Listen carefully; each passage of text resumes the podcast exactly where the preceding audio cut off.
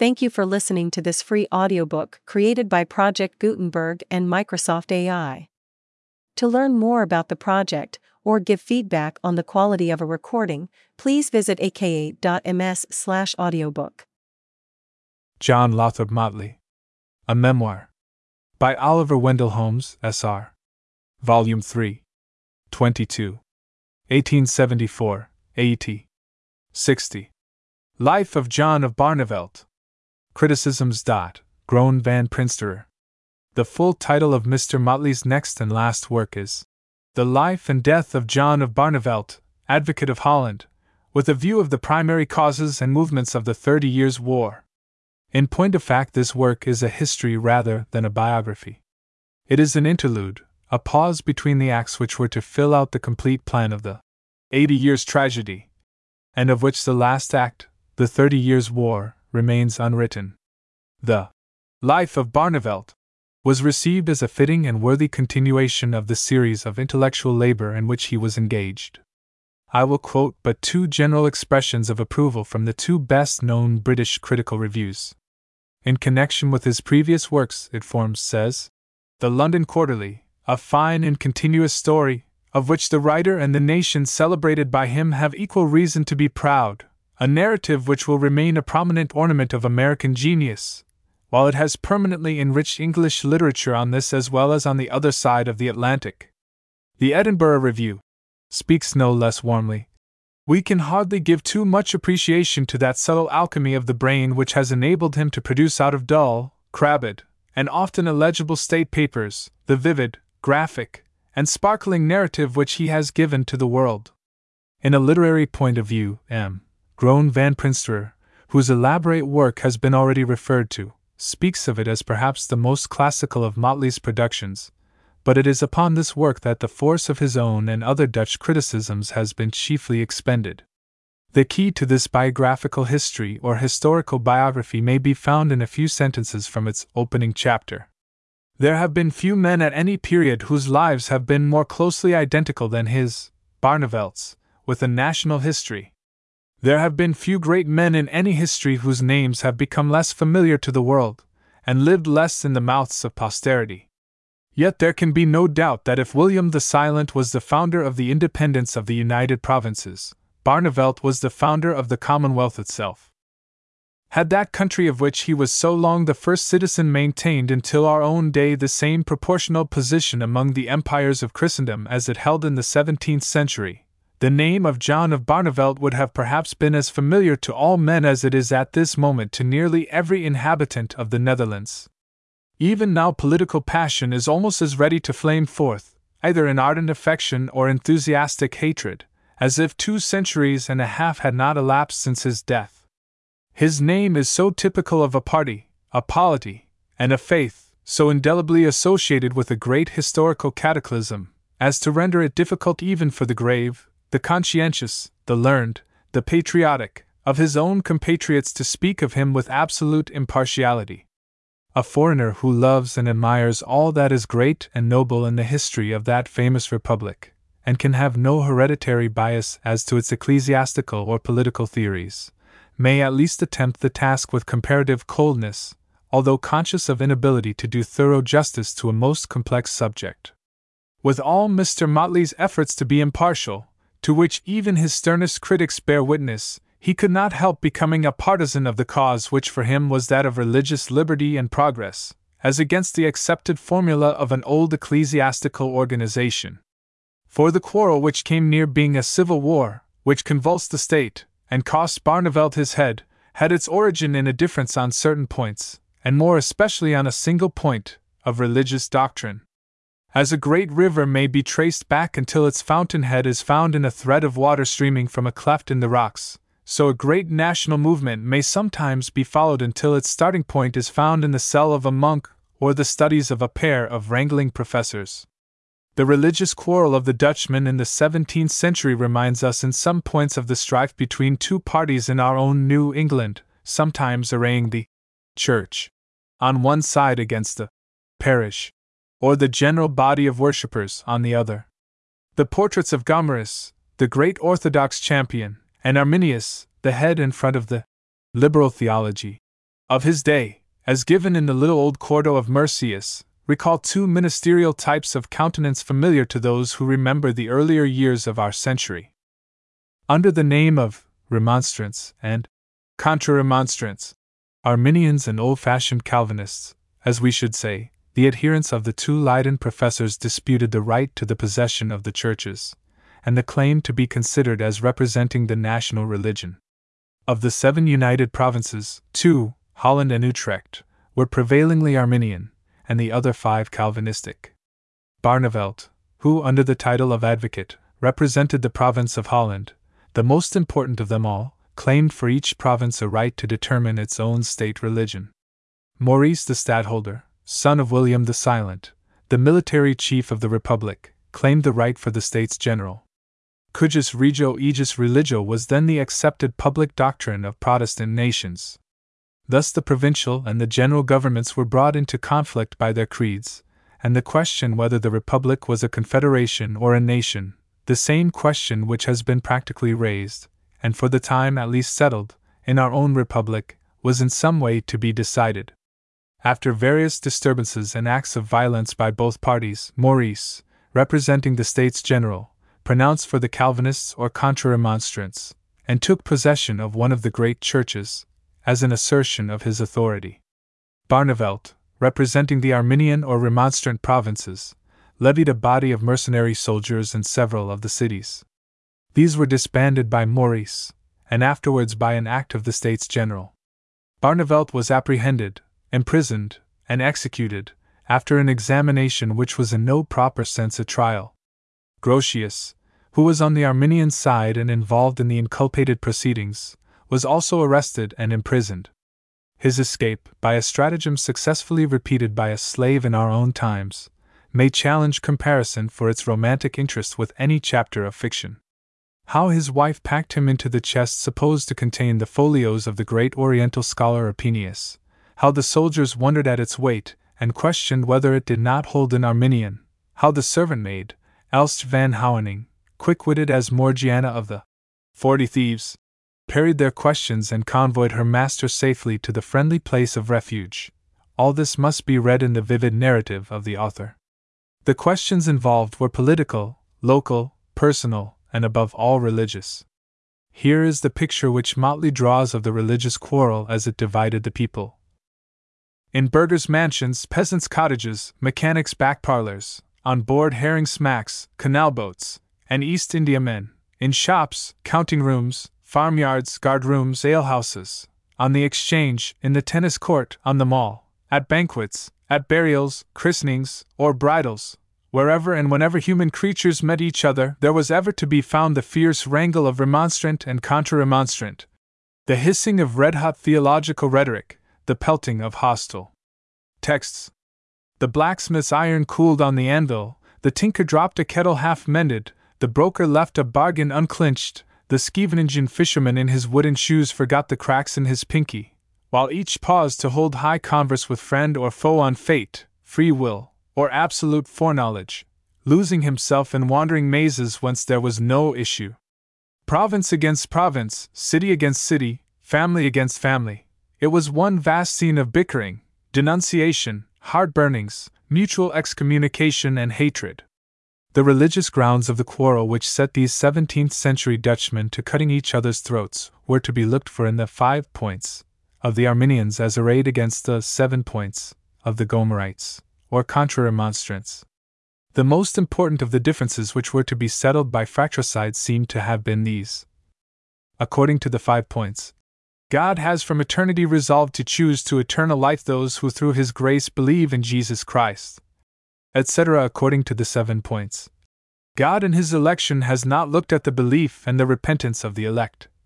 Etc. According to the five points. All good deeds must be ascribed to God's grace in Christ, but it does not work irresistibly. The language of the seven points implies that the elect cannot resist God's eternal and unchangeable design to give them faith and steadfastness, and that they can never wholly and for always lose the true faith. The language of the five points is unsettled as to the last proposition, but it was afterwards maintained by the remonstrant party that a true believer could, through his own fault, fall away from God and lose faith. It must be remembered that these religious questions had an immediate connection with politics. Independently of the conflict of jurisdiction, in which they involved the parties to the two different creeds, it was believed or pretended that the new doctrines of the Remonstrants led towards Romanism, and were allied with designs which threatened the independence of the country. There are two factions in the land, said Maurice that of Orange and that of Spain, and the two chiefs of the Spanish faction are those political and priestly Arminians, Uytenbogaert and Oldenbarneveld. The heads of the two religious and political parties were in such hereditary, long continued, and intimate relations up to the time when one signed the other's death warrant, that it was impossible to write the life of one without also writing that of the other. For his biographer John of Barneveld is the true patriot, the martyr, whose cause was that of religious and political freedom. For him, Maurice is the ambitious soldier who hated his political rival, and never rested until this rival was brought to the scaffold. The questions which agitated men's minds two centuries and a half ago are not dead yet in the country where they produced such estrangement, violence, and wrong. No stranger could take them up without encountering hostile criticism from one party or the other. It may be and has been conceded that Mr. Motley writes as a partisan, a partisan of freedom in politics and religion, as he understands freedom. This secures him the antagonism of one class of critics. But these critics are themselves partisans, and themselves open to the crossfire of their antagonists. M. Groen van Prinsterer, the learned and distinguished editor of the Archives et Correspondence of the Orange and Nassau family, published a considerable volume, before referred to, in which many of Motley's views are strongly controverted. But he himself is far from being in accord with that eminent scholar, M. Bakhuizen van den Brink, whose name, he says, is celebrated enough to need no comment, or with M. Fruin, of whose impartiality and erudition he himself speaks in the strongest terms. The ground upon which he is attacked is thus stated in his own words People have often pretended to find in my writings the deplorable influence of an extreme Calvinism. The Puritans of the 17th century are my fellow religionists. I am a sectarian and not an historian. It is plain enough to any impartial reader that there are at least plausible grounds for this accusation against Mr. Motley's critic. And on a careful examination of the formidable volume, it becomes obvious that Mr. Motley has presented a view of the events and the personages of the stormy epoch with which he is dealing, which leaves a battleground yet to be fought over by those who come after him. The dispute is not and cannot be settled. The end of all religious discussion has come when one of the parties claims that it is thinking or acting under immediate divine guidance.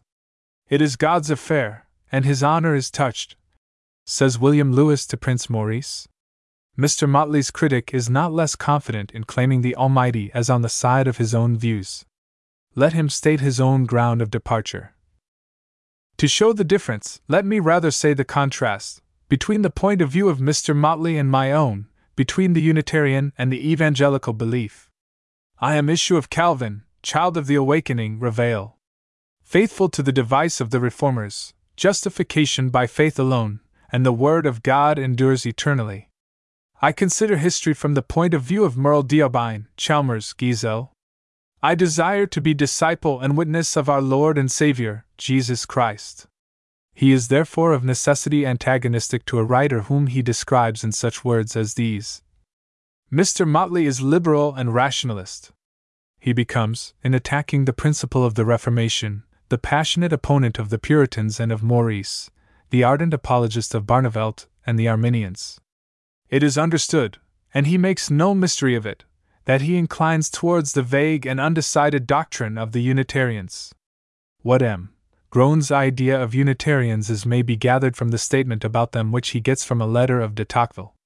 They are pure deists, they talk about the Bible, because they do not wish to shock too severely public opinion, which is prevailingly Christian. They have a service on Sundays, I have been there, at it, they read verses from Dryden or other English poets on the existence of God and the immortality of the soul. They deliver a discourse on some point of morality, and all is said. In point of fact, the wave of protest which stormed the dikes of Dutch orthodoxy in the 17th century stole gently through the bars of New England Puritanism in the 18th. Though the large number, says Mr. Bancroft, still acknowledge the fixedness of the divine decrees, and the resistless certainty from all eternity of election and of reprobation, there were not wanting, even among the clergy, some who had modified the sternness of the ancient doctrine by making the self direction of the active powers of man with freedom of inquiry and private judgment the central idea of a protest against Calvinism. Protestantism, cut loose from an infallible church, and drifting with currents it cannot resist, wakes up once or oftener in every century, to find itself in a new locality. Then it rubs its eyes and wonders whether it has found its harbor or only lost its anchor. There is no end to its disputes, for it has nothing but a fallible vote as authority for its oracles, and these appeal only to fallible interpreters. It is as hard to contend in argument against the oligarchy of heaven, as Motley calls the Calvinistic party, as it was formerly to strive with them in arms. To this aristocracy of God's elect belonged the party which framed the declaration of the Synod of Dort, the party which, under the forms of justice, shed the blood of the great statesman who had served his country so long and so well. To this chosen body belonged the late venerable and truly excellent as well as learned M. Groen van Prinsterer, and he exercised the usual right of examining in the light of his privileged position the views of a liberal and rationalist writer who goes to meeting on Sunday to hear verses from Dryden. This does not diminish his claim for a fair reading of the intimate correspondence which he considers Mr. Motley has not duly taken into account, and of the other letters to be found printed in his somewhat disjointed and fragmentary volume. This intimate correspondence shows Maurice the stadtholder indifferent and lax in internal administration and as being constantly advised and urged by his relative Count William of Nassau. This need of constant urging extends to religious as well as other matters, and is inconsistent with M. Groen van Prinsterer's assertion that the question was for Maurice above all religious, and for Barneveld above all political. Whether its negative evidence can be considered as neutralizing that which is adduced by Mr. Motley to show the stadtholder's hatred of the advocate may be left to the reader who has just risen from the account of the mock trial and the swift execution of the great and venerable statesman.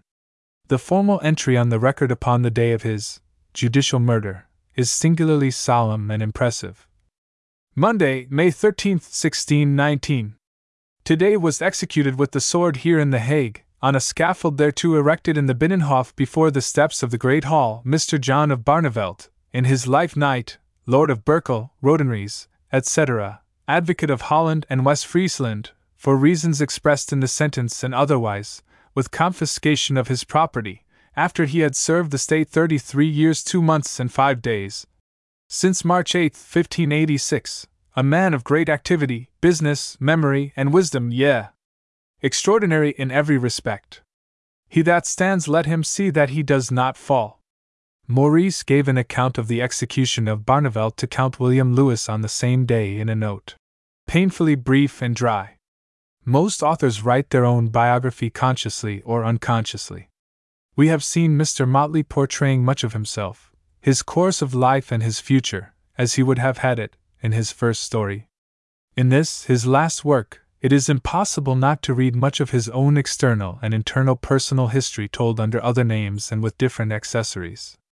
The parallelism often accidentally or intentionally passes into divergence. He would not have had it too close if he could, but there are various passages in which it is plain enough that he is telling his own story. Mr. Motley was a diplomatist, and he writes of other diplomatists, and one in particular, with most significant detail. It need not be supposed that he intends the arch intriguer, Aerssens, to stand for himself, or that he would have endured being thought to identify himself with the man of whose almost devilish acts he speaks so freely. But the sagacious reader, and he need not be very sharp sighted, will very certainly see something more than a mere historical significance in some of the passages which I shall cite for him to reflect upon.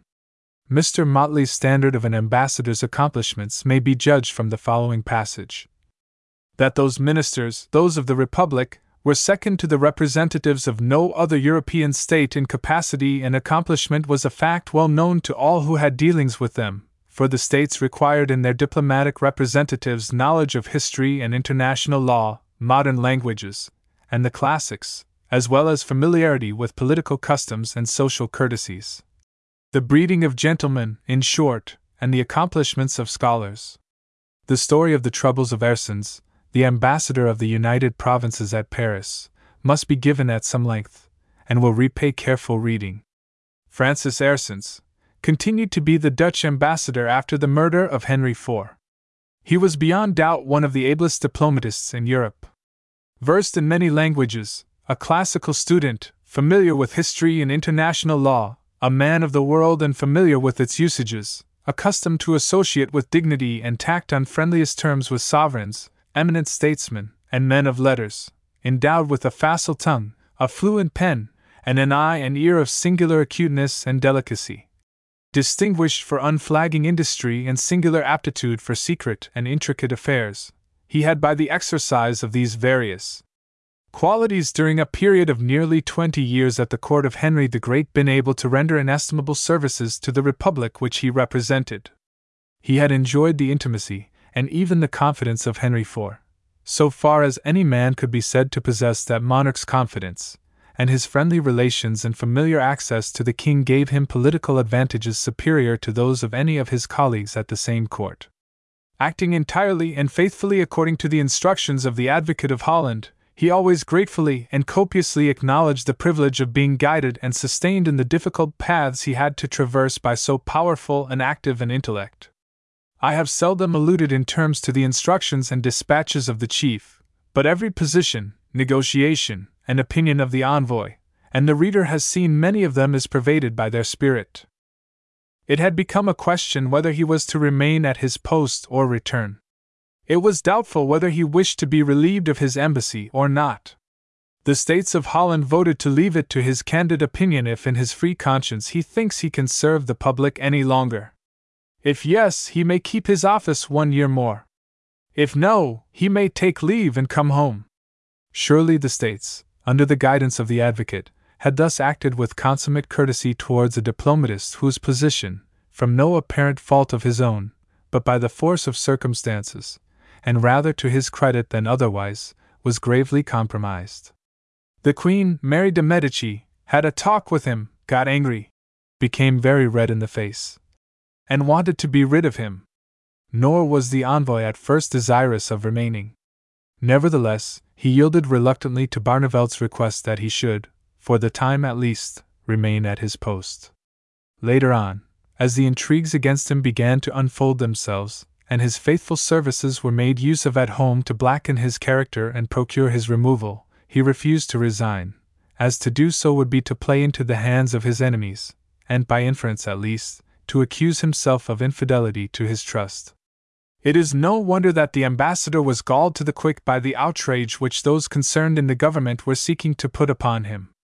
How could an honest man fail to be overwhelmed with rage and anguish at being dishonored before the world by his masters for scrupulously doing his duty, and for maintaining the rights and dignity of his own country?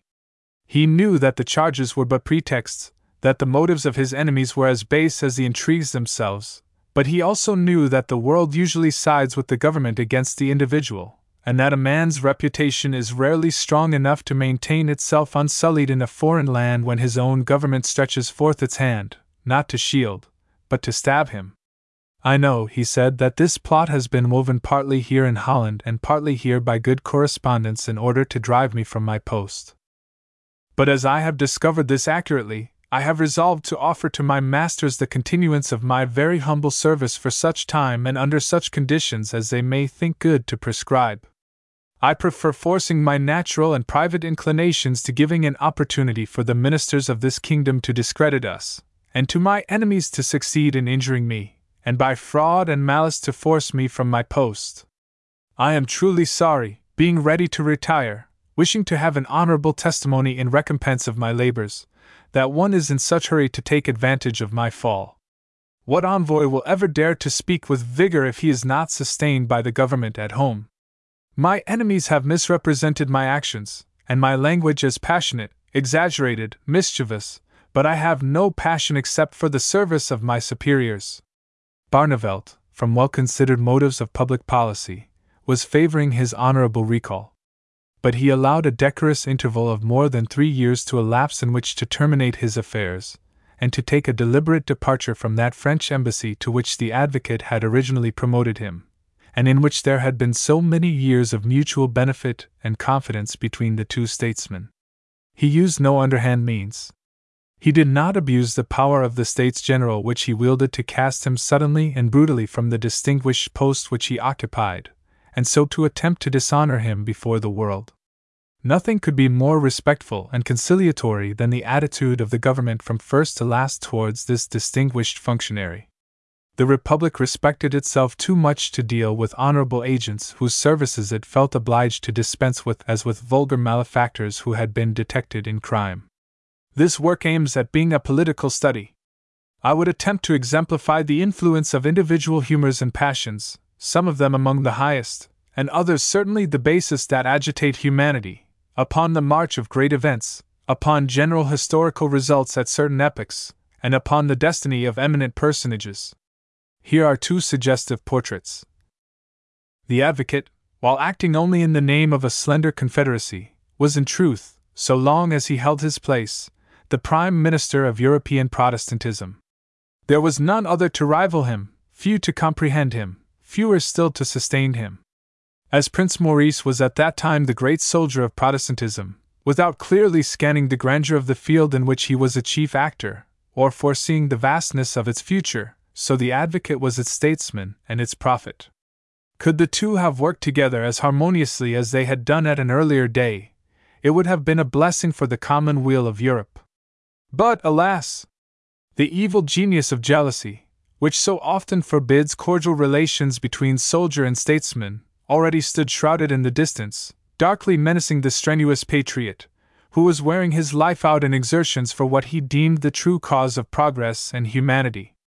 All history shows that the brilliant soldier of a republic is apt to have the advantage, in a struggle for popular affection and popular applause, over the statesman, however consummate.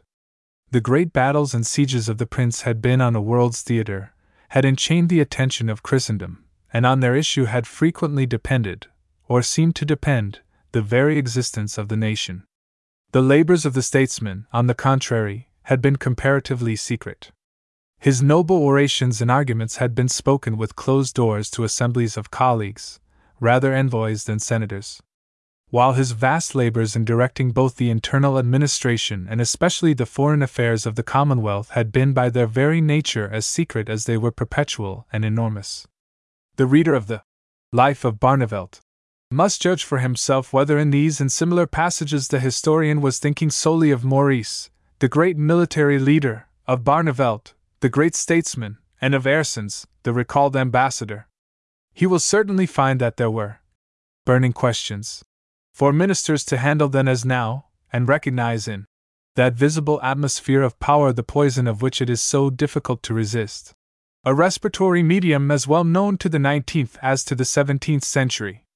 23. 1874 to 1877, AD. 60 to 63. Death of Mrs. Motley. Dot, last visit to America. Dot, illness and death. Lady Harcourt's communication. On the last day of 1874, the beloved wife, whose health had for some years been failing, was taken from him by death. She had been the pride of his happier years, the stay and solace of those which had so tried his sensitive spirit. The blow found him already weakened by mental suffering and bodily infirmity, and he never recovered from it. Mr. Motley's last visit to America was in the summer and autumn of 1875. During several weeks which he passed at Nahant, a seaside resort near Boston, I saw him almost daily. He walked feebly and with some little difficulty, and complained of a feeling of great weight in the right arm, which made writing laborious. His handwriting had not betrayed any very obvious change, so far as I had noticed in his letters. His features and speech were without any paralytic character. His mind was clear except when, as on one or two occasions, he complained of some confused feeling, and walked a few minutes in the open air to compose himself. His thoughts were always tending to revert to the almost worshipped companion from whom death had parted him a few months before. Yet he could often be led away to other topics, and in talking of them could be betrayed into momentary cheerfulness of manner. His long enduring and all pervading grief was not more a tribute to the virtues and graces of her whom he mourned than an evidence of the deeply affectionate nature which in other relations endeared him to so many whose friendship was a title to love and honor. I have now the privilege of once more recurring to the narrative of Mr. Motley's daughter, Lady Harcourt. The harassing work and mental distress of this time, after the recall from England, acting on an acutely nervous organization, began the process of undermining his constitution, of which we were so soon to see the results. It was not the least courageous act of his life, that, smarting under a fresh wound, tired and unhappy, he set his face immediately towards the accomplishment of fresh literary labor. After my sister's marriage in January, he went to The Hague to begin his researches in the archives for John of Barneveld. The Queen of the Netherlands had made ready a house for us, and personally superintended every preparation for his reception. We remained there until the spring, and then removed to a house more immediately in the town, a charming old fashioned mansion, once lived in by John DeWitt, where he had a large library and every domestic comfort during the year of his sojourn. The incessant literary labor in an enervating climate with enfeebled health may have prepared the way for the first break in his constitution, which was to show itself soon after. There were many compensations in the life about him. He enjoyed the privilege of constant companionship with one of the warmest hearts and finest intellects which I have ever known in a woman, the âme d'elite which has passed beyond this earth. The gracious sentiment with which the Queen sought to express her sense of what Holland owed him would have been deeply felt even had her personal friendship been less dear to us all. From the King, the Society of The Hague, and the diplomatic circle we had many marks of kindness. Once or twice I made short journeys with him for change of air to Amsterdam, to look for the portraits of John of Barneveld and his wife, to Bohemia, where, with the lingering hope of occupying himself with the Thirty Years' War, he looked carefully at the scene of Wallenstein's death near Prague, and later to Varzin in Pomerania for a week with Prince Bismarck, after the great events of the Franco German War. In the autumn of 1872, we moved to England, partly because it was evident that his health and my mother's required a change, partly for private reasons to be near my sister and her children. The day after our arrival at Bournemouth occurred the rupture of a vessel on the lungs, without any apparently sufficient cause. He recovered enough to revise and complete his manuscript, and we thought him better, when at the end of July, in London, he was struck down by the first attack of the head, which robbed him of all after power of work, although the intellect remained untouched. Sir William Gull sent him to Caen for the winter, where he was seized with a violent internal inflammation, in which I suppose there was again the indication of the lesion of blood vessels. I am nearing the shadow now, the time of which I can hardly bear to write. You know the terrible sorrow which crushed him on the last day of 1874, the grief which broke his heart and from which he never rallied. From that day, it seems to me that his life may be summed up in the two words patient waiting. Never for one hour did her spirit leave him, and he strove to follow its leading for the short and evil days left and the hope of the life beyond. I think I have never watched quietly and reverently the traces of one personal character remaining so strongly impressed on another nature. With herself, depreciation, and unselfishness, she would have been the last to believe how much of him was in her very existence, nor could we have realized it until the parting came. Henceforward, with the mind still there, but with the machinery necessary to set it in motion disturbed and shattered, he could but try to create small occupations with which to fill the hours of a life which was only valued for his children's sake. Kind and loving friends in England and America soothed the passage, and our gratitude for so many gracious acts is deep and true. His love for children, always a strong feeling, was gratified by the constant presence of my sister's babies, the eldest, a little girl who bore my mother's name, and had been her idol, being the companion of many hours and his best comforter. At the end, the blow came swiftly and suddenly, as he would have wished it. It was a terrible shock to us who had vainly hoped to keep him a few years longer, but at least he was spared what he had dreaded with a great dread a gradual failure of mental or bodily power. The mind was never clouded, the affections never weakened, and after a few hours of unconscious physical struggle he lay at rest, his face beautiful and calm, without a trace of suffering or illness. Once or twice he said, It has come, it has come, and there were a few broken words before consciousness fled, but there was little time for messages or leave taking. By a strange coincidence, his life ended near the town of Dorchester, in the mother country, as if the last hour brought with it a reminiscence of his birthplace, and of his own dearly loved mother. By his own wish, only the dates of his birth and death appear upon his gravestone, with the text chosen by himself In God is light, and in him is no darkness at all.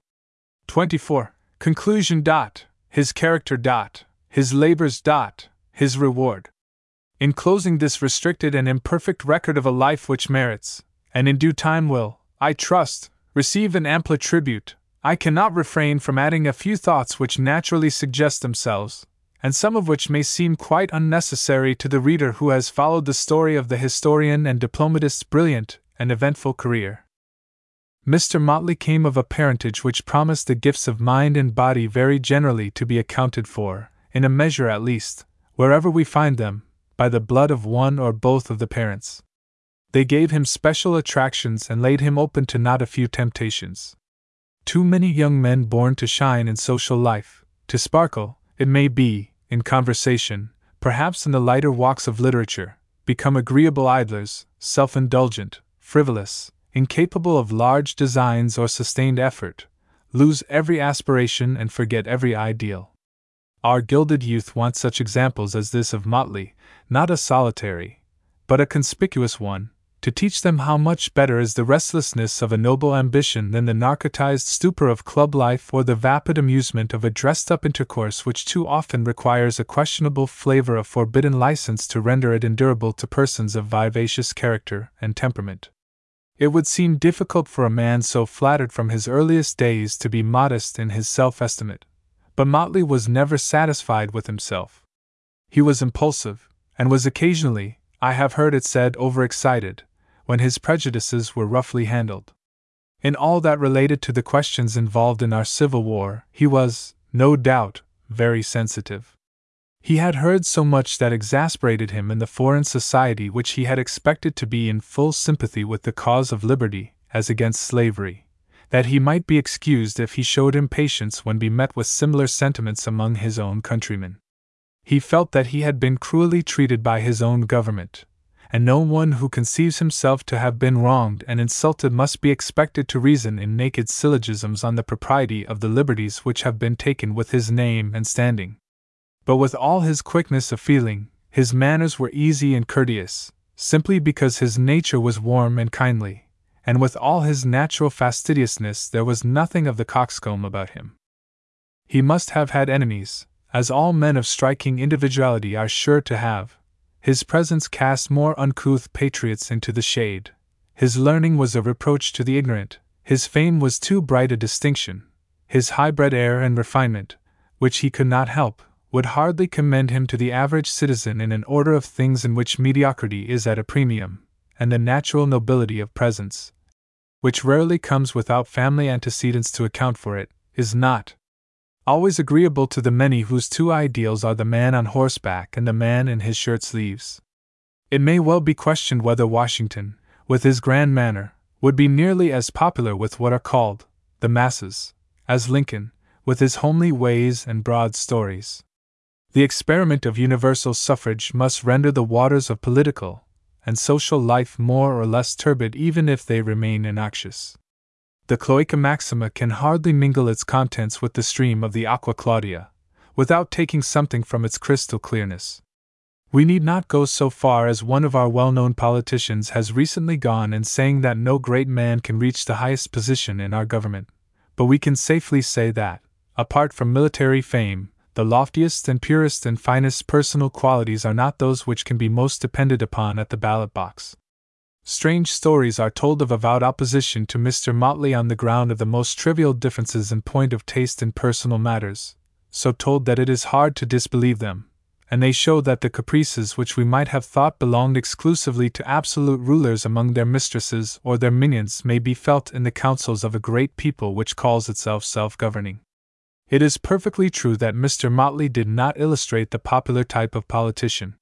He was too high minded, too scholarly, too generously industrious, too polished, too much at home in the highest European circles, too much courted for his personal fascinations, too remote from the trading world of caucus managers. To degrade him, so far as official capital punishment could do it, was not merely to wrong one whom the nation should have delighted to honor as showing it to the world in the fairest flower of its young civilization, but it was an indignity to a representative of the highest scholarship of native growth, which every student in the land felt as a discouragement to all sound learning and noble ambition.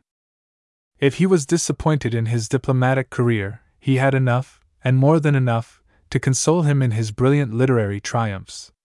He had earned them all by the most faithful and patient labor. If he had not the frame of adamant of the Swedish hero, he had his soul of fire. No labors could tire him, no difficulties affright him. What most surprised those who knew him as a young man was, not his ambition, not his brilliancy, but his dogged, continuous capacity for work.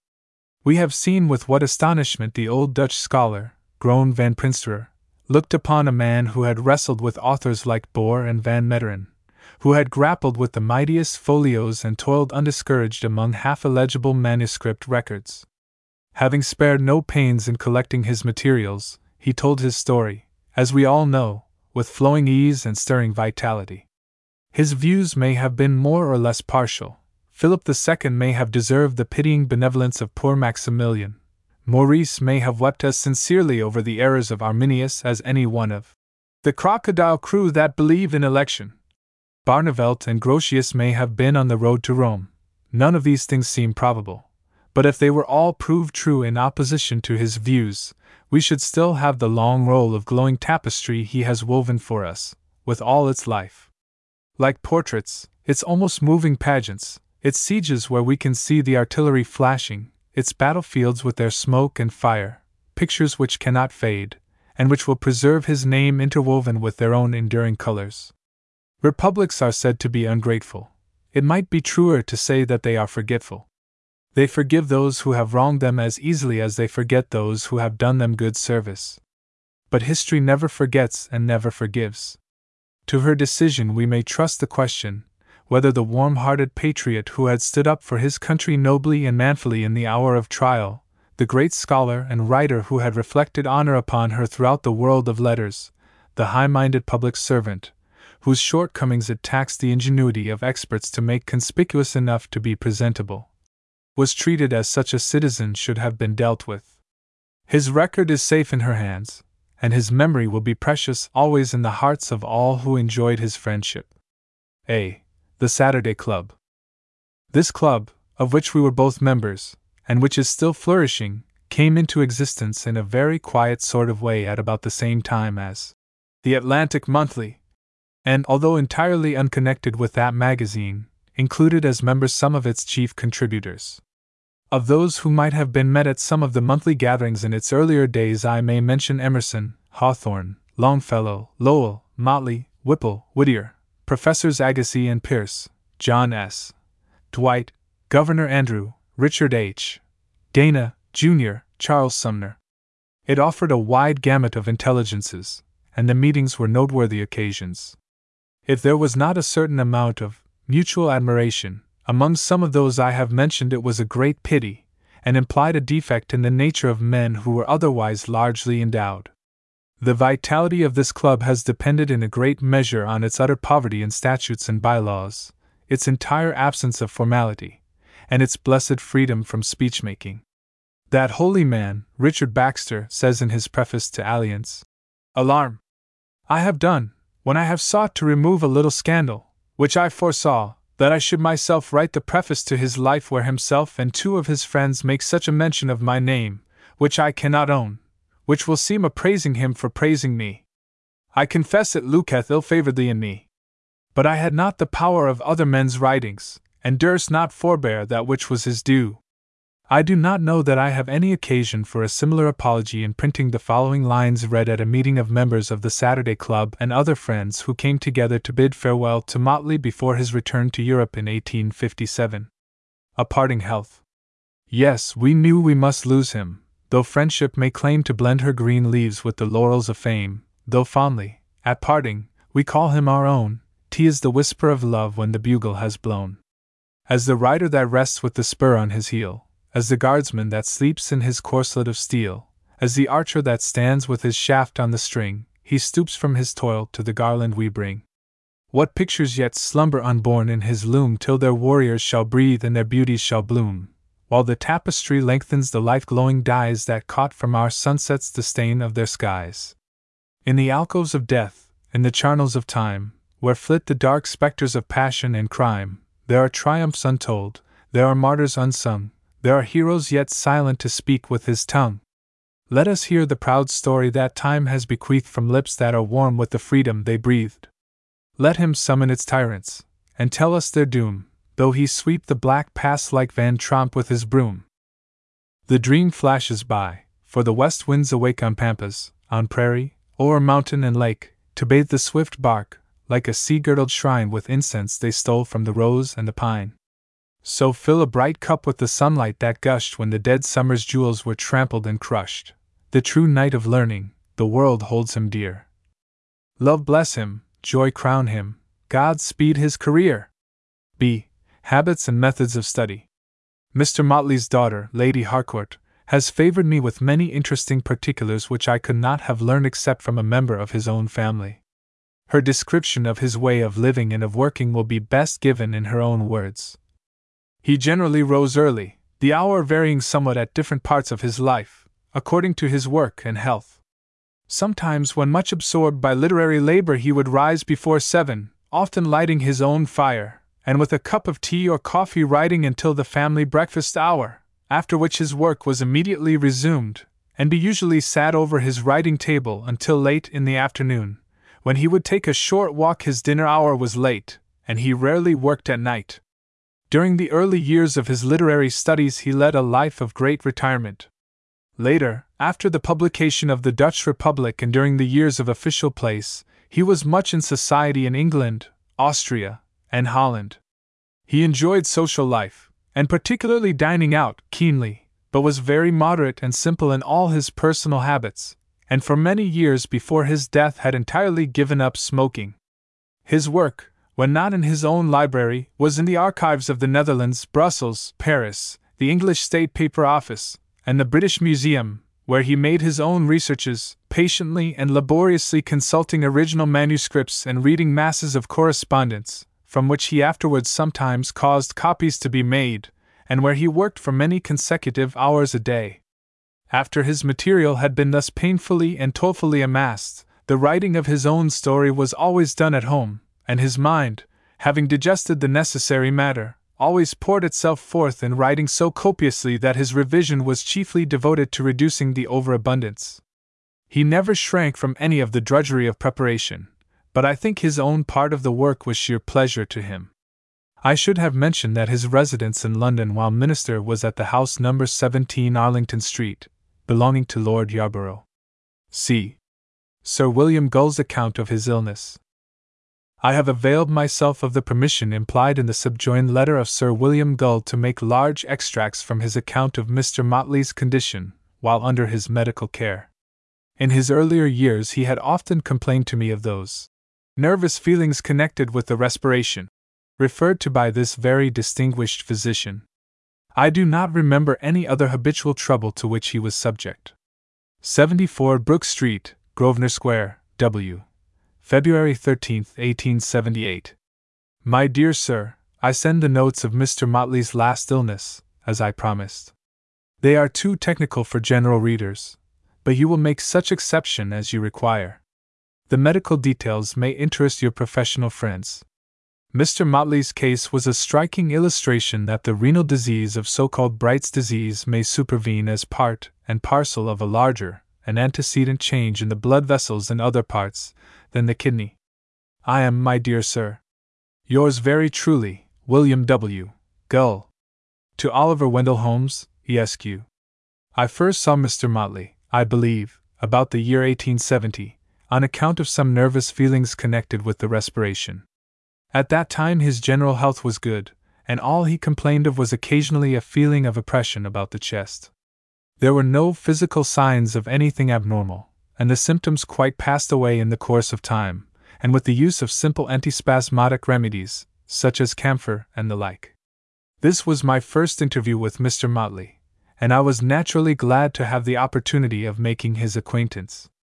I remember that in our conversation I jokingly said that my wife could hardly forgive him for not making her hero, Henri IV, a perfect character, and the earnestness with which he replied, Oh, sérieux, I assure you I have fairly recorded the facts. After this date, I did not see Mr. Motley for some time. He had three slight attacks of hemoptysis in the autumn of 1872, but no physical signs of change in the lung tissue resulted. So early as this, I noticed that there were signs of commencing thickening in the heart, as shown by the degree and extent of its impulse. The condition of his health, though at that time not very obviously failing, a good deal arrested my attention, as I thought I could perceive in the occurrence of the hemoptysis, and in the cardiac hypertrophy, the early beginnings of vascular degeneration. In August 1873 occurred the remarkable seizure, from the effects of which Mr. Motley never recovered. I did not see him in the attack, but was informed, as far as I can remember, that he was on a casual visit at a friend's house at luncheon, or it might have been dinner, when he suddenly became strangely excited, but not quite unconscious. I believed at the time, and do so still, that there was some capillary apoplexy of the convolutions. The attack was attended with some hemiplegic weakness on the right side, an altered sensation, and ever after there was a want of freedom and ease both in the gait and in the use of the arm of that side. To my inquiries from time to time how the arm was, the patient would always flex and extend it freely, but nearly always used the expression, There is a bedevilment in it, though the handwriting was not much, if at all, altered. In December 1873, Mr. Motley went by my advice to Caen.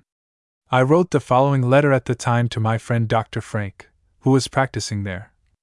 This letter, every word of which was of value to the practitioner who was to have charge of the patient, relates many of the facts given above, and I shall therefore only give extracts from it. December 29, 1873.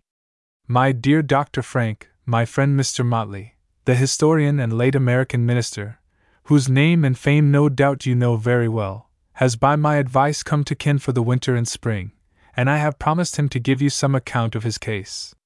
To me, it is one of special interest, and personally, as respects the subject of it, of painful interest. I have known Mr. Motley for some time, but he consulted me for the present condition about midsummer.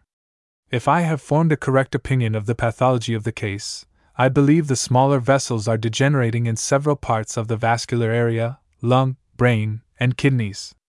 With this view, I have suggested a change of climate, a nourishing diet, etc., and it is to be hoped, and I trust expected, that by great attention to the conditions of hygiene, internal and external, the progress of degeneration may be retarded.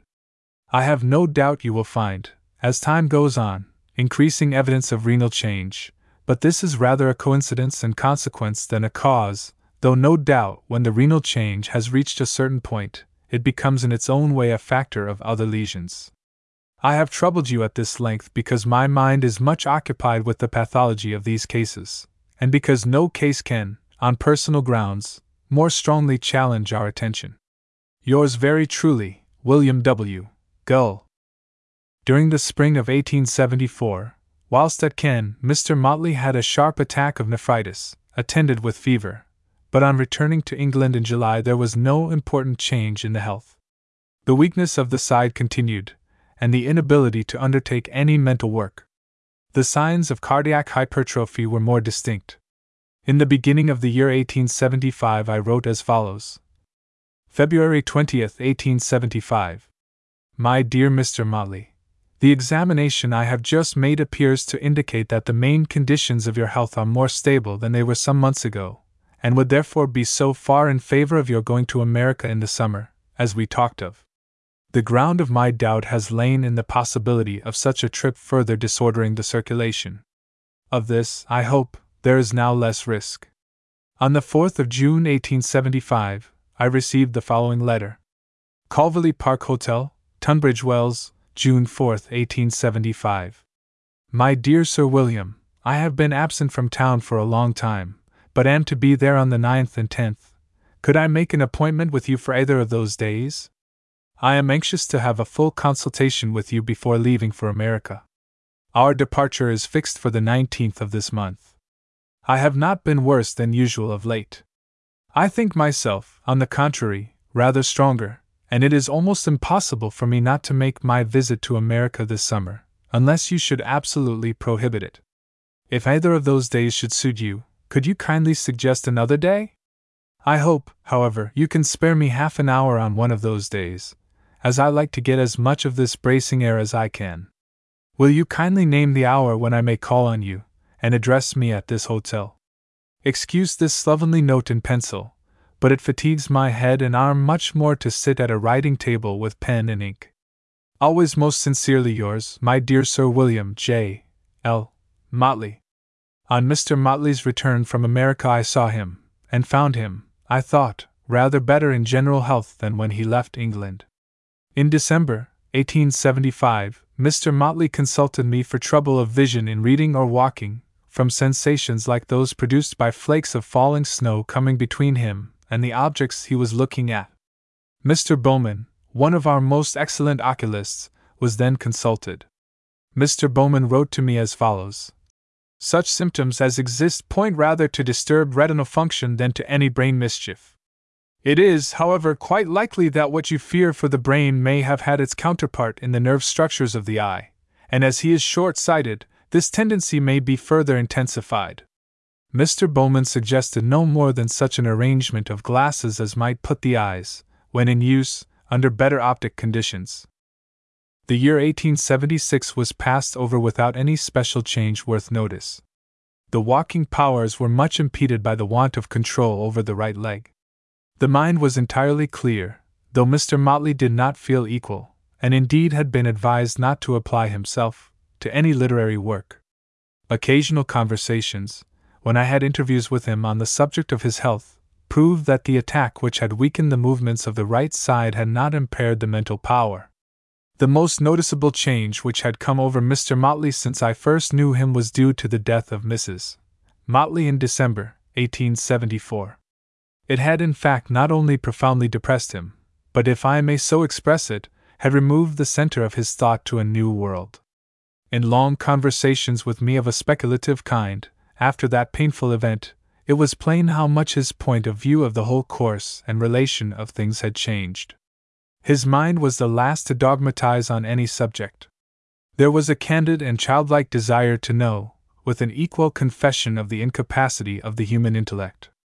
I wish I could recall the actual expressions he used, but the sense was that which has been so well stated by Hooker in concluding an exhortation against the pride of the human intellect, where he remarks Dangerous it were for the feeble brain of man to wade far into the doings of the Most High, whom, although to know be life, and joy to make mention of his name, yet our soundest knowledge is to know that we know him, not indeed as he is, either can know him, and our safest eloquence concerning him is our silence, when we confess without confession that His glory is inexplicable, His greatness above our capacity and reach. He is above and we upon earth, therefore it behoveth our words to be wary and few. Mrs. Motley's illness was not a long one, and the nature of it was such that its course could with certainty be predicted.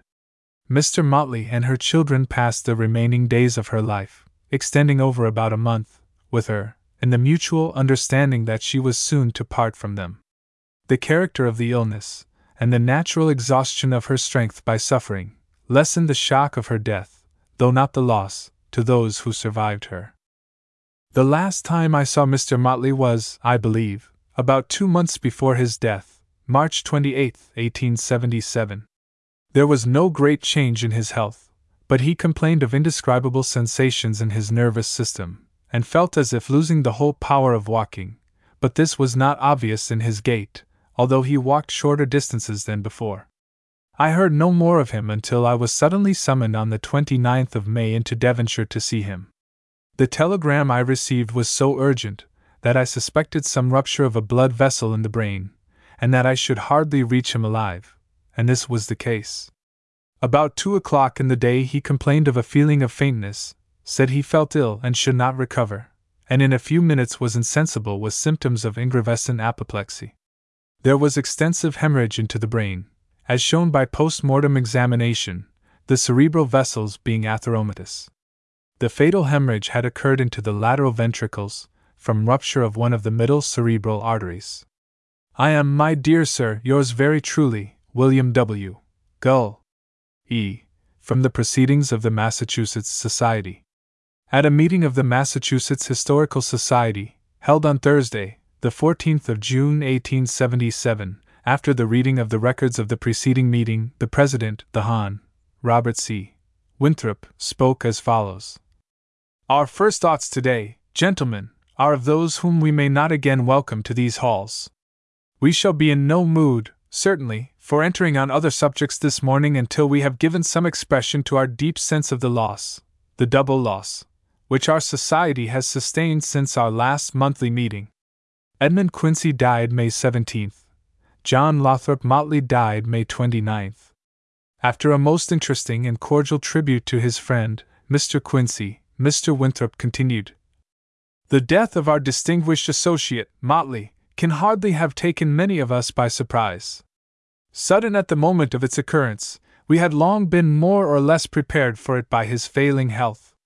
It must, indeed, have been quite too evident to those who had seen him, during the last two or three years, that his life work was finished. I think he so regarded it himself. Hopes may have been occasionally revived in the hearts of his friends, and even in his own heart, that his long cherished purpose of completing a history of the Thirty Years' War, as the grand consummation of his historical labors, for which all his other volumes seemed to him to have been but the preludes and overtures, might still be accomplished. But such hopes, faint and flickering from his first attack, had well nigh died away. They were like Prescott's hopes of completing his Philip II, or like Macaulay's hopes of finishing his brilliant History of England. But great as may be the loss to literature of such a crowning work from Motley's pen, it was by no means necessary to the completeness of his own fame. His Rise of the Dutch Republic, his History of the United Netherlands, and his Life of John of Barneveld had abundantly established his reputation and given him a fixed place among the most eminent historians of our country and of our age. No American writer, certainly, has secured a wider recognition or a higher appreciation from the scholars of the Old World. The universities of England and the learned societies of Europe have bestowed upon him their largest honors. It happened to me to be in Paris when he was first chosen a corresponding member of the Institute, and when his claims were canvassed with the freedom and earnestness which peculiarly characterize such a candidacy in France. There was no mistaking the profound impression which his first work had made on the minds of such men as Guizot and Mignet. Within a year or two past, a still higher honor has been awarded him from the same source. The journals not long ago announced his election as one of the six foreign associates of the French Academy of Moral and Political Sciences, a distinction which Prescott would probably have attained had he lived a few years longer, until there was a vacancy, but which, as a matter of fact, I believe, Motley was the only American writer, except the late Edward Livingston, of Louisiana, who has actually enjoyed. Residing much abroad for the purpose of pursuing his historical researches, he had become the associate and friend of the most eminent literary men in almost all parts of the world, and the singular charms of his conversation and manners had made him a favorite guest in the most refined and exalted circles. Of his relations to political and public life, this is hardly the occasion or the moment for speaking in detail. Misconstructions and injustices are the proverbial lot of those who occupy eminent position. It was a Duke of Vienna, if I remember rightly, whom Shakespeare, in his Measure for Measure, introduces as exclaiming, O place and greatness, millions of false eyes are stuck upon thee. Volumes of report run with these false and most contrarious quests upon thy doings. Thousand stapes of wit make thee the father of their idle dream, and rack thee in their fancies. I forbear from all application of the lines. It is enough for me, certainly, to say here, today, that our country was proud to be represented at the courts of Vienna and London successively by a gentleman of so much culture and accomplishment as Mr. Motley, and that the circumstances of his recall were deeply regretted by us all. His fame, however, was quite beyond the reach of any such accidents, and could neither be enhanced nor impaired by appointments or removals. As a powerful and brilliant historian, we pay him our unanimous tribute of admiration and regret, and give him a place in our memories by the side of Prescott and Irving. I do not forget how many of us lament him, also, as a cherished friend. He died on the 29th ultimo, at the house of his daughter, Mrs. Sheridan, in Dorsetshire, England, and an impressive tribute to his memory was paid, in Westminster Abbey, on the following Sunday, by our honorary member, Dean Stanley. Such a tribute, from such lips, and with such surroundings, leaves nothing to be desired in the way of eulogy. He was buried in Kensal Green Cemetery, by the side of his beloved wife. One might well say of Motley precisely what he said of Prescott, in a letter from Rome to our associate, Mr. William Amory, immediately on hearing of Prescott's death. I feel inexpressibly disappointed, speaking now for an instant purely from a literary point of view, that the noble and crowning monument of his life, for which he had laid such massive foundations, and the structure of which had been carried forward in such a grand and masterly manner, must remain uncompleted, like the unfinished peristyle of some stately and beautiful temple on which the night of time has suddenly descended. But still, the works which his great and untiring hand had already thoroughly finished will remain to attest his learning and genius, a precious and perpetual possession for his country.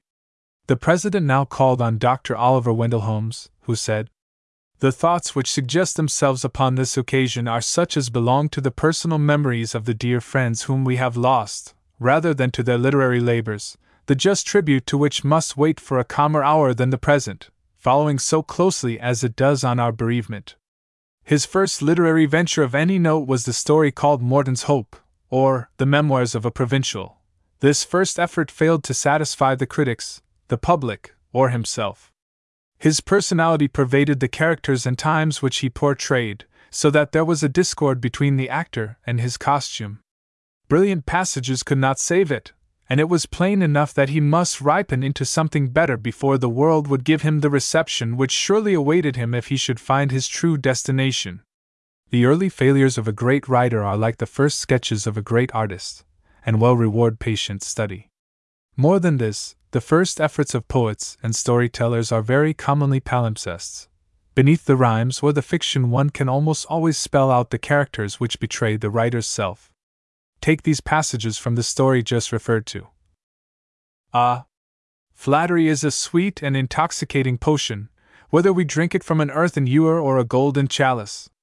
Flattery from man to woman is expected, it is a part of the courtesy of society. But when the divinity descends from the altar to burn incense to the priest, what wonder if the idolater should feel himself transformed into a god?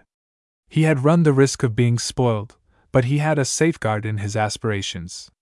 My ambitious anticipations, says Morton in the story, were as boundless as they were various and conflicting. There was not a path which leads to glory in which I was not destined to gather laurels. As a warrior, I would conquer and overrun the world. As a statesman, I would reorganize and govern it. As a historian, I would consign it all to immortality, and in my leisure moments, I would be a great poet and a man of the world. Who can doubt that in this passage of his story he is picturing his own visions, one of the fairest of which was destined to become reality? But there was another element in his character, which those who knew him best recognized as one with which he had to struggle hard that is, a modesty which sometimes tended to collapse into self distrust. This, too, betrays itself in the sentences which follow those just quoted. In short, says Morton, I was already enrolled in that large category of what are called young men of genius, men of whom unheard of things are expected, till after long preparation comes a portentous failure, and then they are forgotten. Alas! For the golden imaginations of our youth. They are all disappointments. They are bright and beautiful, but they fade. The President appointed Professor Lowell to write the memoir of Mr. Quincy, and Dr. Holmes that of Mr. Motley, for the Society's proceedings. Professor William Everett then spoke as follows There is one incident, sir, in Mr. Motley's career that has not been mentioned today, which is, perhaps, most vividly remembered by those of us who were in Europe at the outbreak of our Civil War in 1861. At that time, the ignorance of Englishmen, friendly or otherwise, about America, was infinite. They knew very little of us, and that little wrong. Americans were overwhelmed with questions, taunts, threats, misrepresentations, the outgrowth of ignorance, and ignoring worse than ignorance, from every class of Englishmen. Never was an authoritative exposition of our hopes and policy worse needed, and there was no one to do it. The outgoing diplomatic agents represented a bygone order of things. The representatives of Mr. Lincoln's administration had not come. At that time of anxiety, Mr. Motley, living in England as a private person, came forward with two letters in the Times, which set forth the cause of the United States once and for all. No unofficial, and few official, men could have spoken with such authority, and been so certain of obtaining a hearing from Englishmen. Thereafter, amid all the clouds of falsehood and ridicule which we had to encounter, there was one lighthouse fixed on a rock to which we could go for foothold, from which we could not be driven, and against which all assaults were impotent. There can be no question that the effect produced by these letters helped, if help had been needed, to point out Mr. Motley as a candidate for high diplomatic place who could not be overlooked. Their value was recognized alike by his fellow citizens in America and his admirers in England, but none valued them more than the little band of exiles, who were struggling against terrible odds, and who rejoiced with a great joy to see the stars and stripes, whose centennial anniversary those guns are now celebrating, planted by a hand so truly worthy to rally every American to its support. G. Poem by William Cullen Bryant. I cannot close this memoir more appropriately than by appending the following poetical tribute. In memory of John Lothrop Motley. By William Cullen Bryant. Sleep, Motley, with the great of ancient days, who wrote for all the years that yet shall be. Sleep with Herodotus, whose name and praise have reached the isles of earth's remotest sea. Sleep, while, defiant of the slow delays of time, Thy glorious writings speak for thee, and in the answering heart of millions raise the generous zeal for right and liberty. And should the days o'ertake us, when, at last, the silence that, ere yet a human pen had traced the slenderest record of the past hushed the primeval languages of men upon our English tongue its spell shall cast, thy memory shall perish only then. E-text editors bookmarks an order of things in which mediocrity is at a premium better is the restlessness of a noble ambition. Blessed freedom from speech making flattery is a sweet and intoxicating potion. Forget those who have done them good service. His dogged, continuous capacity for work. His learning was a reproach to the ignorant. History never forgets and never forgives. Mediocrity is at a premium. No great man can reach the highest position in our government overexcited, when his prejudices were roughly handled Plain enough that he is telling his own story. Republics are said to be ungrateful, they knew very little of us. And that little wrong visible atmosphere of power, the poison of which wonders whether it has found its harbor, or only lost its anchor. The end? The Project Gutenberg e text of the memoir of John Lothrop Motley. V3 This file should be named O13v10.txt or O13v10.zip. Corrected editions of our e-texts get a new number, O13v11.txt versions based on separate sources get new letter, O13v10a.txt. This e-text was produced by David Widger Widger at ccomed.net. More information about this book is at the top of this file. We are now trying to release all our e-texts one year in advance of the official release dates, leaving time for better editing. Please be encouraged to tell us about any error or corrections, even years after the official publication date. Please note neither this listing nor its contents are final till midnight of the last day of the month of any such announcement. The official release date of all Project Gutenberg e-texts is at midnight Central Time of the last day of the stated month. A preliminary version may often be posted for suggestion, comment, and editing by those who wish to do so. Most people start at our websites at https colon slash slash gutenberg.org or http colon slash slash promo.net slash pg. These websites include award winning information about Project Gutenberg, including how to donate, how to help produce our new e texts, and how to subscribe to our email newsletter, free. Those of you who want to download any e text before announcement can get to them as follows, and just download by date. This is also a good way to get them instantly upon announcement, as the indexes our catalogers produce obviously take a while after an announcement goes out in the Project Gutenberg newsletter. http colon slash slash www.ibiblio.org slash gutenberg slash etext03 or ftp colon slash slash ftp.ibiblio.org slash pub slash docs slash books slash gutenberg slash etext03 or slash etext02 01 00 99 98 97 96 95 94 93, 92, 92, 91, or 90. Just search by the first five letters of the file name you want, as it appears in our newsletters. Information about Project Gutenberg, one page. We produce about $2 million for each hour we work. The time it takes us, a rather conservative estimate, is 50 hours to get any ebook selected, entered, proofread, edited, copyright searched and analyzed, the copyright letters written, etc. Our projected audience is 100 million readers. If the value per text is nominally estimated at $1, then we produce $2 million per hour in 2002 as we release over 100 new text files per month. 1,240 more ebooks in 2001 for a total of 4,000 plus. We are already on our way to trying for 2,000 more ebooks in 2002. If they reach just 1 to 2% of the world's population, then the total will reach over half a trillion ebooks given away by year's end. The goal of Project Gutenberg is to give away 1 trillion ebooks.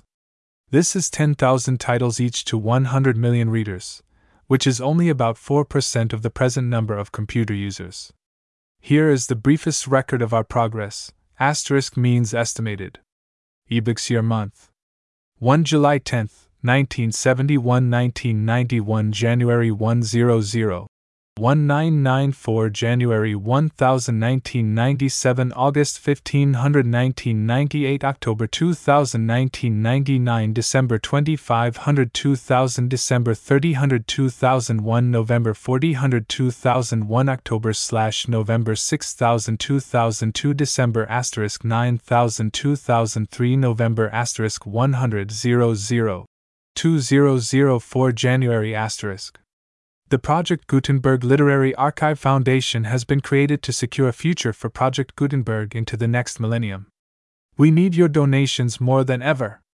As of February 2002, contributions are being solicited from people and organizations in Alabama, Alaska, Arkansas, Connecticut, Delaware, District of Columbia, Florida, Georgia, Hawaii, Illinois, Indiana, Iowa, Kansas, Kentucky, Louisiana, Maine, Massachusetts, Michigan, Mississippi, Missouri, Montana, Nebraska, Nevada, New Hampshire, New Jersey, New Mexico, New York, North Carolina, Ohio, Oklahoma, Oregon, Pennsylvania, Rhode Island, South Carolina, South Dakota, Tennessee, Texas, Utah, Vermont, Virginia, Washington, West Virginia, Wisconsin, and Wyoming. We have filed in all 50 states now but these are the only ones that have responded. As the requirements for other states are met, additions to this list will be made and fundraising will begin in the additional states. Please feel free to ask to check the status of your state. An answer to various questions we have received on this.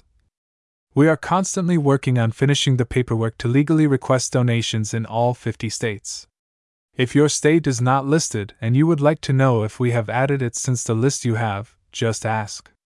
While we cannot solicit donations from people in states where we are not yet registered, we know of no prohibition against accepting donations from donors in these states who approach us with an offer to donate. International donations are accepted, but we don't know anything about how to make them tax deductible, or even if they can be made deductible, and don't have the staff to handle it even if there are ways. The most recent list of states, along with all methods for donations, including credit card donations and international donations, may be found online at https www.gutenberg.org donation.html. Donations by check or money order may be sent to Project Gutenberg Literary Archive Foundation PMB 1131739 University Avenue Oxford, MS 38655 4109. Contact us if you want to arrange for a wire transfer or payment method other than by check or money order. The Project Gutenberg Literary Archive Foundation has been approved by the US Internal Revenue Service as a 501c3 organization with EIN, Employee Identification Number 64 to 622,154. Donations are tax deductible to the maximum extent permitted by law. As fundraising requirements for other states are met, additions to this list will be made and fundraising will begin in the additional states. We need your donations more than ever. You can get up to date donation information at https colon slash slash www.gutenberg.org slash donation.html. If you can't reach Project Gutenberg, you can always email directly to Michael S. Hart at pobox.com. Professor Hart will answer or forward your message. We would prefer to send you information by email. The legal small print. 3 pages. Start the small print, asterisk asterisk for public domain e-texts asterisk asterisk start asterisk asterisk asterisk why is this? Small print. Statement here? You know lawyers.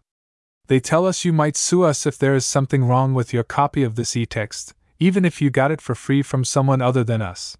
And even if what's wrong is not our fault so among other things this small print statement disclaims most of our liability to you. It also tells you how you may distribute copies of this e-text if you want to. Before, you use or read this e-text by using or reading any part of this Project Gutenberg TM e-text, you indicate that you understand, agree to, and accept this small print statement. If you do not, you can receive a refund of the money, if any, you paid for this e text by sending a request within 30 days of receiving it to the person you got it from. If you receive this e-text on a physical medium, such as a disk, you must return it with your request.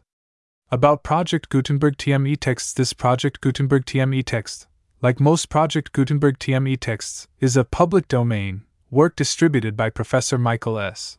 Hart through the Project Gutenberg Association, the project.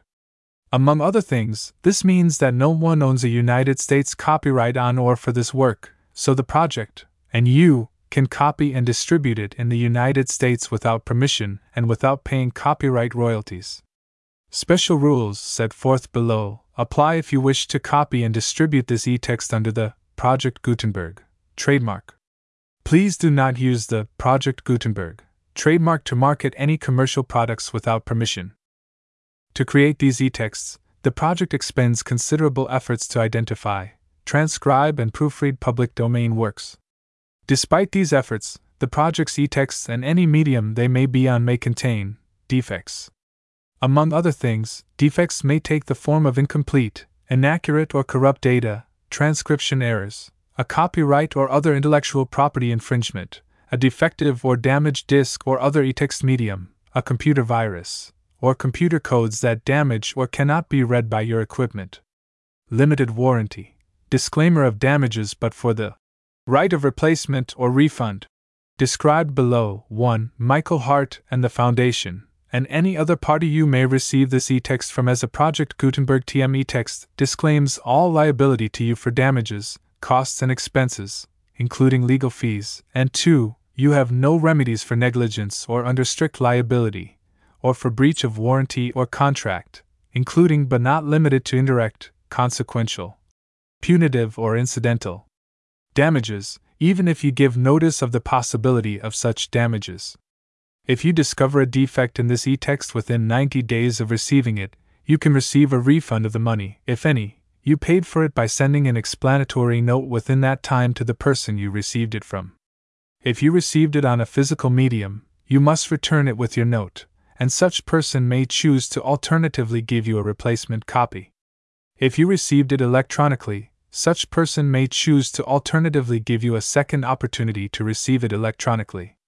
This e-text is otherwise provided to you, as is no other warranties of any kind, express or implied, are made to you as to the e-text or any medium it may be on, including but not limited to warranties of merchantability or fitness for a particular purpose. Some states do not allow disclaimers of implied warranties or the exclusion or limitation of consequential damages so the above disclaimers and exclusions may not apply to you, and you may have other legal rights.